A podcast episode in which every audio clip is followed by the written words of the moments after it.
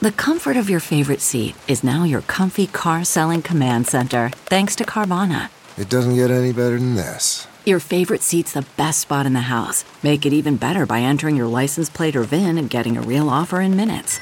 There really is no place like home. And speaking of home, Carvana will pick up your car from yours after you finalize your offer. Visit Carvana.com or download the app and sell your car from your comfy place.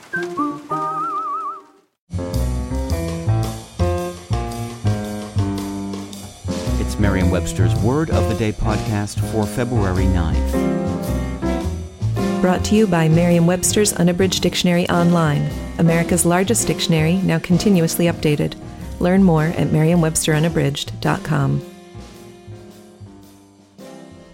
Today's word is jocund, also pronounced jocund, and spelled J O C U N D. Jocund is an adjective that means marked by or suggestive of high spirits and lively mirthfulness. Here's the word used in a sentence by D.S. Crafts from the Albuquerque Journal. The jocund nature of Beethoven's Second Symphony is in utter contradiction with Beethoven's pathetic letter expressing the despair of inevitable deafness, both written at approximately the same time. Don't let the etymology of jocund play tricks on you. The word comes from jucundus, a Latin word meaning agreeable or delightful, and ultimately from the Latin verb juvare, meaning to help. But jucundus looks and sounds a bit like jocus, the Latin word for joke.